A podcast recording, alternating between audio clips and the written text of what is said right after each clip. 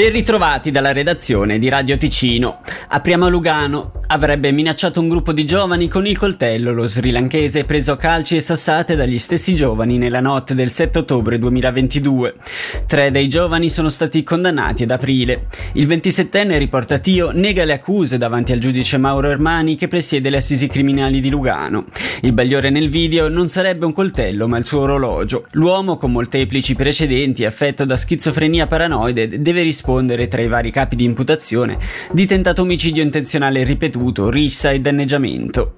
Ci spostiamo a Locarno, dove il municipio ha approvato i sedici fortunati che si aggiudicheranno gli orti comunali.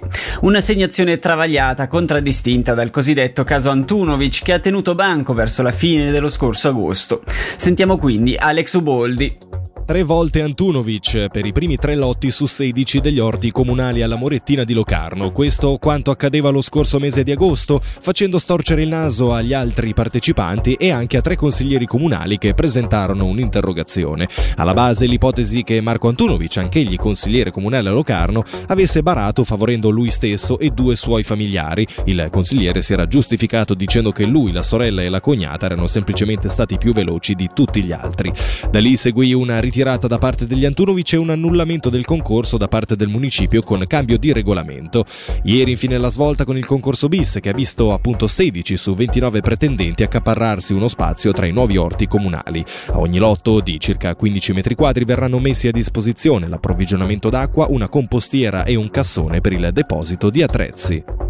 Andiamo nel Luganese. Lunedì sera, approvando i vari capitoli del consuntivo, il Consiglio Comunale di Torricella Taverne ha accettato la perdita di duecentottantamila franchi registrata l'anno scorso nella gestione della spazzatura. Lo riporta il C D T. Un disavanzo eccezionale, spiega il municipio, causato principalmente dai comportamenti impropri di parte della cittadinanza che negli ultimi anni ha perseverato nel consegnarli a titolo di ingombranti all'ecocentro Certa. E concludiamo in Bregaglia, perché sono diciotto gli anni d'attesa per poter viaggiare al sicuro da frane e slavine. È la tempistica prospettata dal governo grigionese per la realizzazione della galleria stradale tra il Sils e Plan de Lège, al confine tra Bregaglia ed Engadina. Lo riporta la R S I. Il cantiere per il tunnel, lungo circa tre chilometri, non potrà quindi aprirsi prima del duemilatrentatré.